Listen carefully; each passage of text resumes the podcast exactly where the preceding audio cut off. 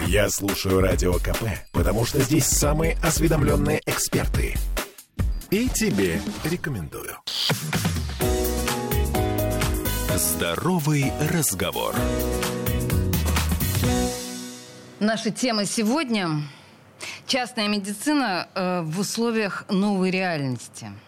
Ну, то есть мы понимаем, что мы уже никогда не будем жить так, как прежде – понятно, что очень многое в нашей жизни изменилось. Давайте разбираться, что теперь будет с врачами и так далее. В студии радио «Комсомольская правда» наш эксперт Евгений Федоров, директор сети клиник «Медпомощь-24».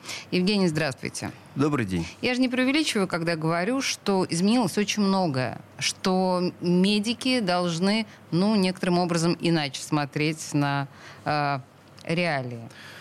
Ну, конечно, перемен очень много. Все угу. основные перемены начались не вчера. Мы уже, конечно, немножко привыкли к переменам, но некий такой накопительный эффект, такой псевдоусталости или фактической усталости даже, касается всех. И врачи здесь, и медицинский персонал, и вообще система здравоохранения, конечно, тоже испытывает колоссальную нагрузку, как и психологическую, эмоциональную, зачастую физическую нагрузку. Поэтому э, перемены есть, их много, они все разноплановые, многогранные.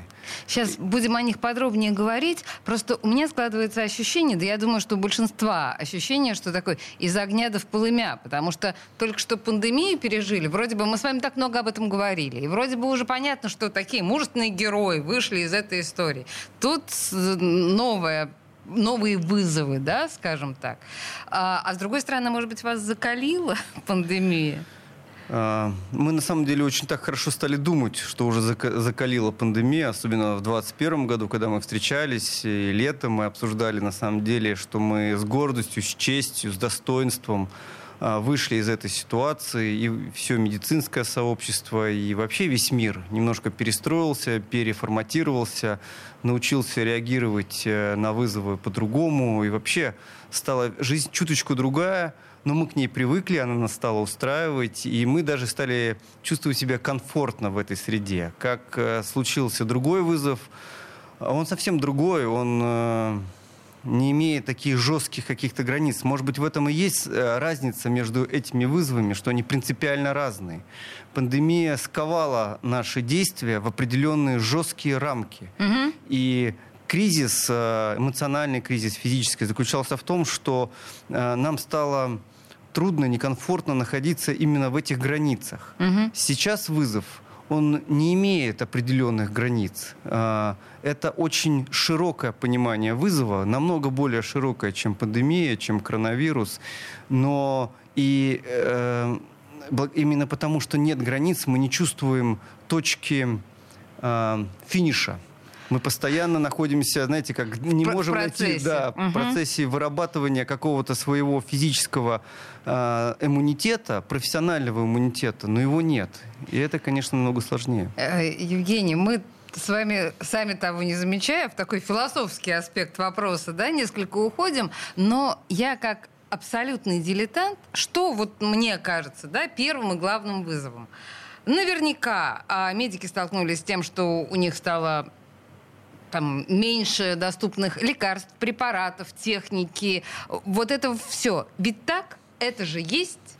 Несомненно, вы правы. Э, очень много с чем столкнулась медицина. Но прежде всего, прежде всего, я хочу отметить, это человеческий фактор. Так. Самое сложное, что как мы сами пережили, как мы лично перенесли все эти нововведения, все эти тревоги и все эти неопределенности, которые на каждого из нас легли. Угу. Ведь очень легко рассуждать в общем. Вы, мы врачи или мы э, работники системы здравоохранения. Но это мы состоим из каждого лично человека, из персоналей. И каждый это персональ, э, персона, угу. я бы даже так сказал, да, как она это к себе восприняла и пережи, пережила. Именно объединение всех вот людей, которые э, работают, которые связаны Э, с оказанием медицинских услуг. Именно их синергия позволяет э, дальше развиваться и работать.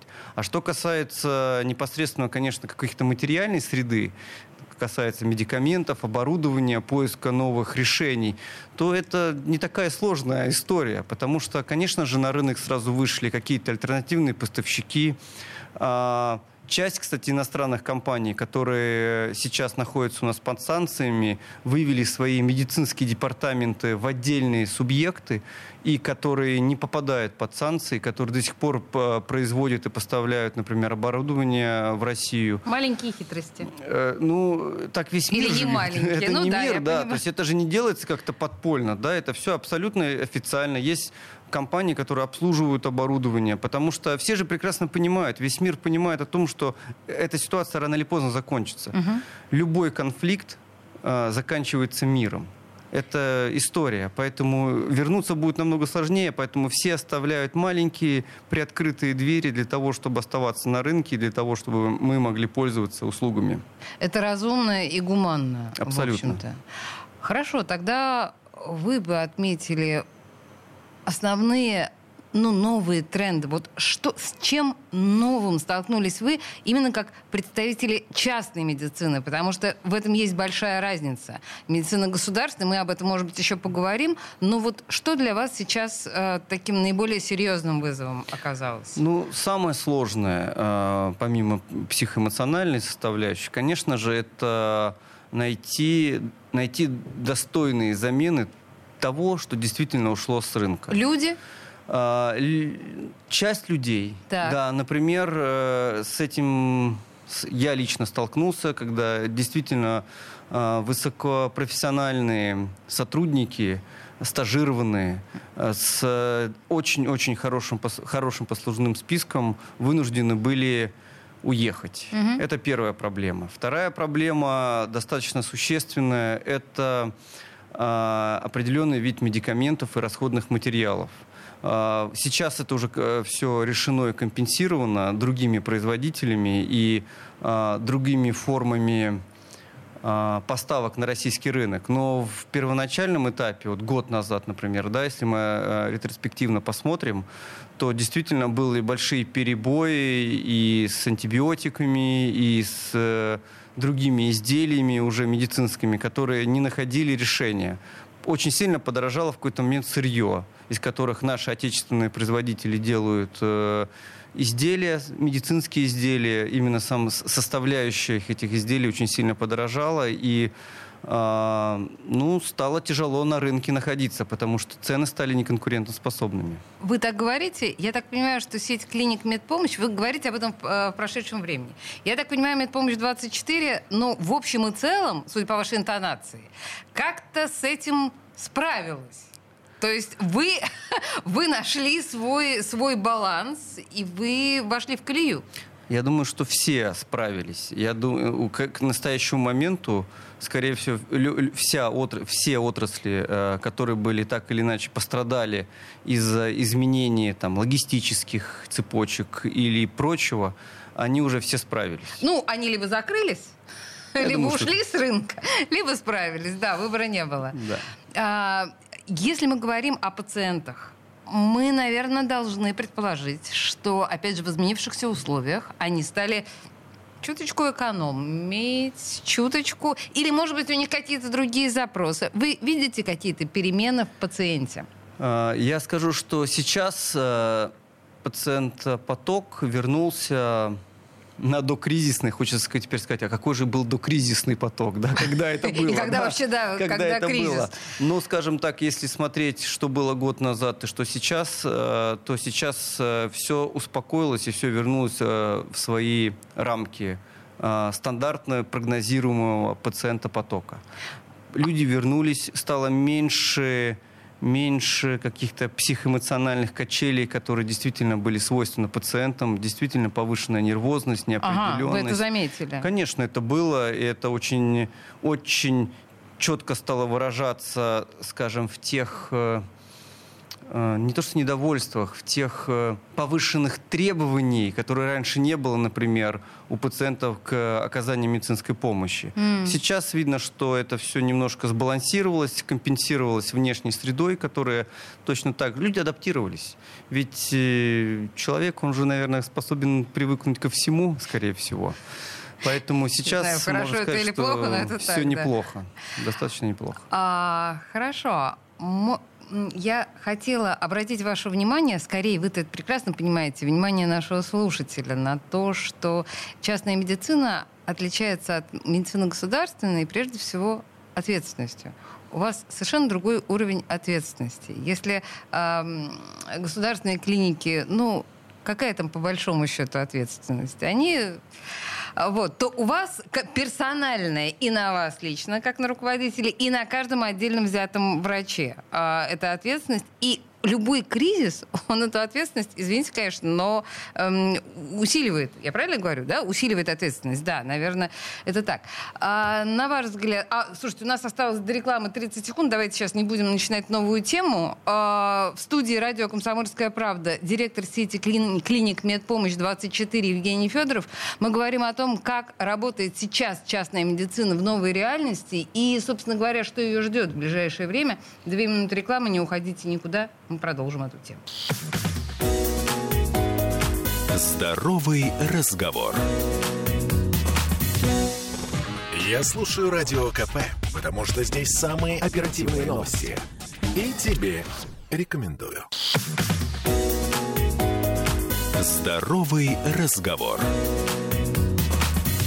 А мы продолжаем разговор с директором сети клиник «Медпомощь-24» Евгением Федоровым.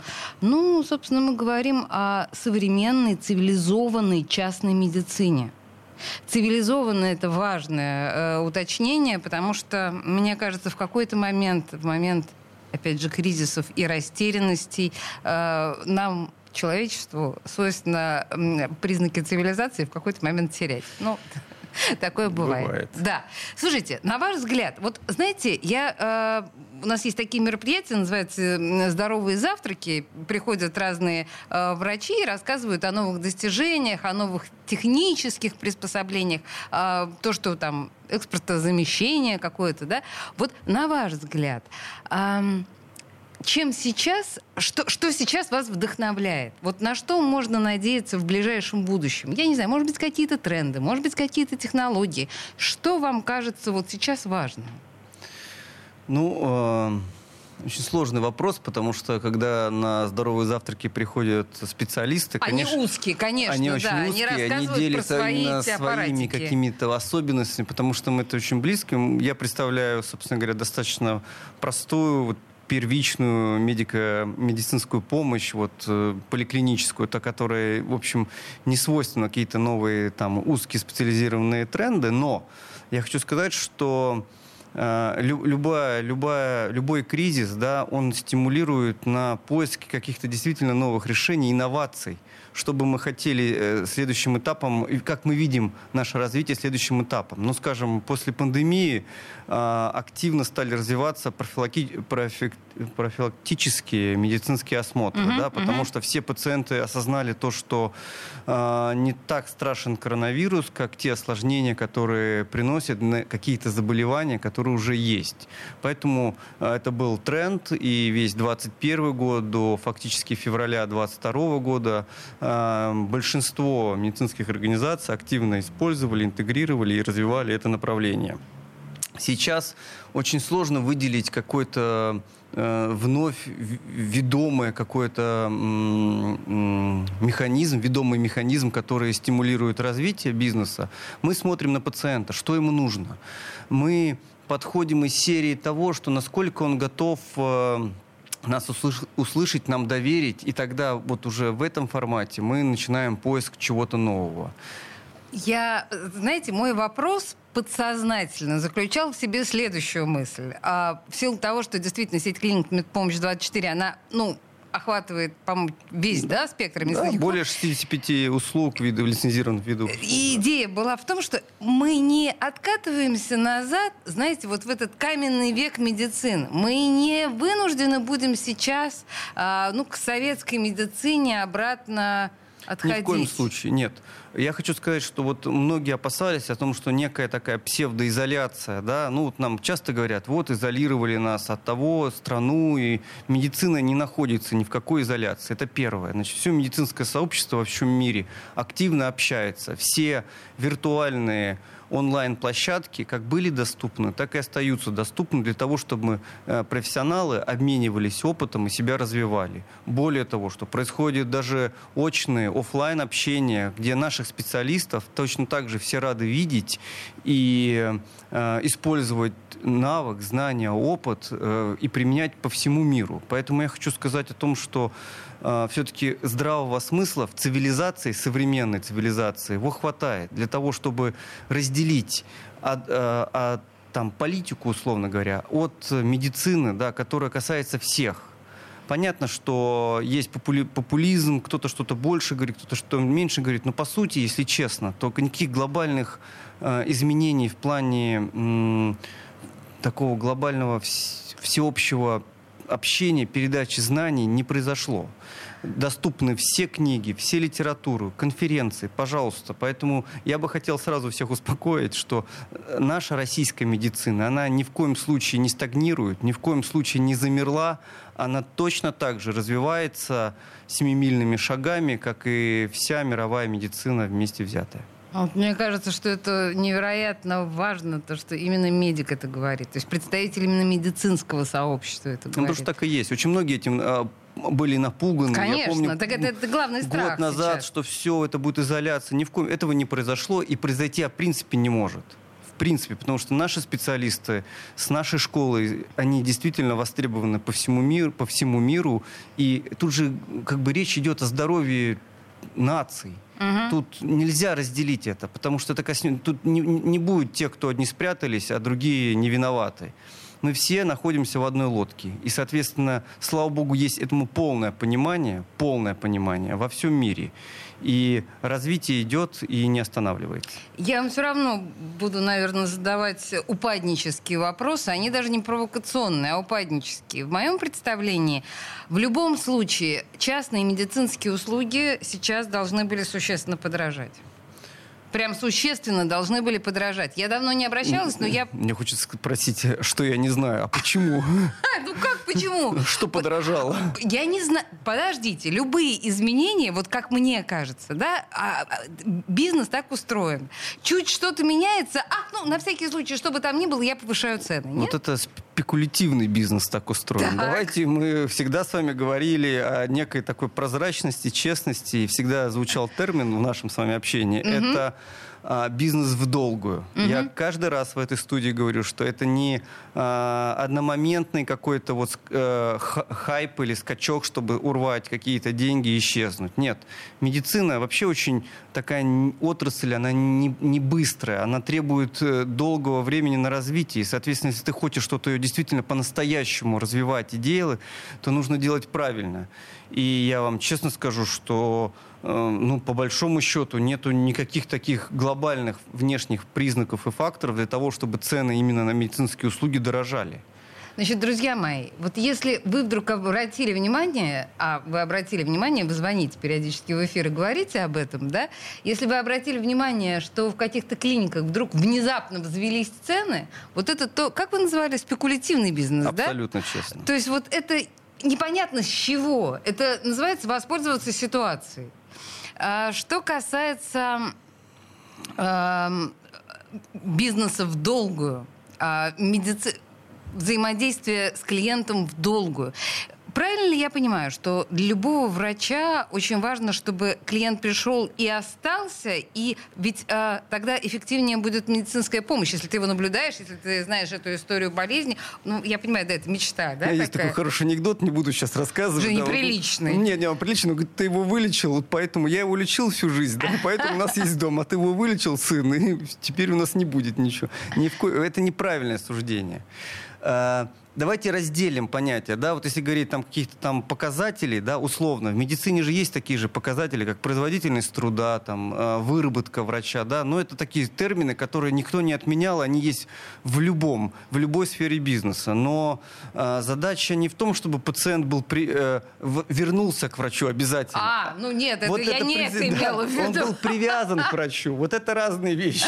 Да, да, да, я, конечно, не это имела в виду. Просто на самом деле мы понимаем, что наш организм же состоит из огромного количества кирпичиков. И я понимаю, что если я у вас отлично вылечила там себе, я не знаю, сломанную руку, то дальше, когда у меня заболит ухо, я тоже приду к вам. В этом смысл. Я буду надеяться на это. Не то, что вы заболеете, нет, то, что вы придете. Хотя вы еще ни разу не посетили. Вот это имеется в виду, да, э, это называется сотрудничеством долгу. У вас есть, кстати, услуга типа семейных врачей, типа семейной помощи, типа терапевтической консультации? Ну, на самом деле, если брать уж совсем честно по номенклатуре, то семейный доктор, семейная медицина – это самая сложная вообще часть медицины, сам, самая сложнейшая. То есть э, действительно врачей, настоящих семейных врачей сейчас единицы. У нас появилось понятие врач общей практики, врач-терапевт, который подменяет это понятие. Но семейный доктор, семейный доктор, это действительно доктор самый широкий, который может э, и роды принять, да, и ребенка посмотреть, и старику померить и определить давление, и назначить правильное лечение. Вот это семейная медицина, она очень сложная. Поэтому сказать, что если у вас такие врачи, ну, я вам честно скажу, что там, где я работаю, у меня есть два специалиста, имеющие действующие сертификаты семейного доктора. Но говорить о том, что мы сейчас делаем на этот какой-то акцент, нет. Ага. Все-таки медицина она достаточно узкоспециализированная, и каждый специалист должен заниматься своим делом. Есть очень классные эндокринологи, есть правильные э, дерматологи, терапевты и так далее, и так далее.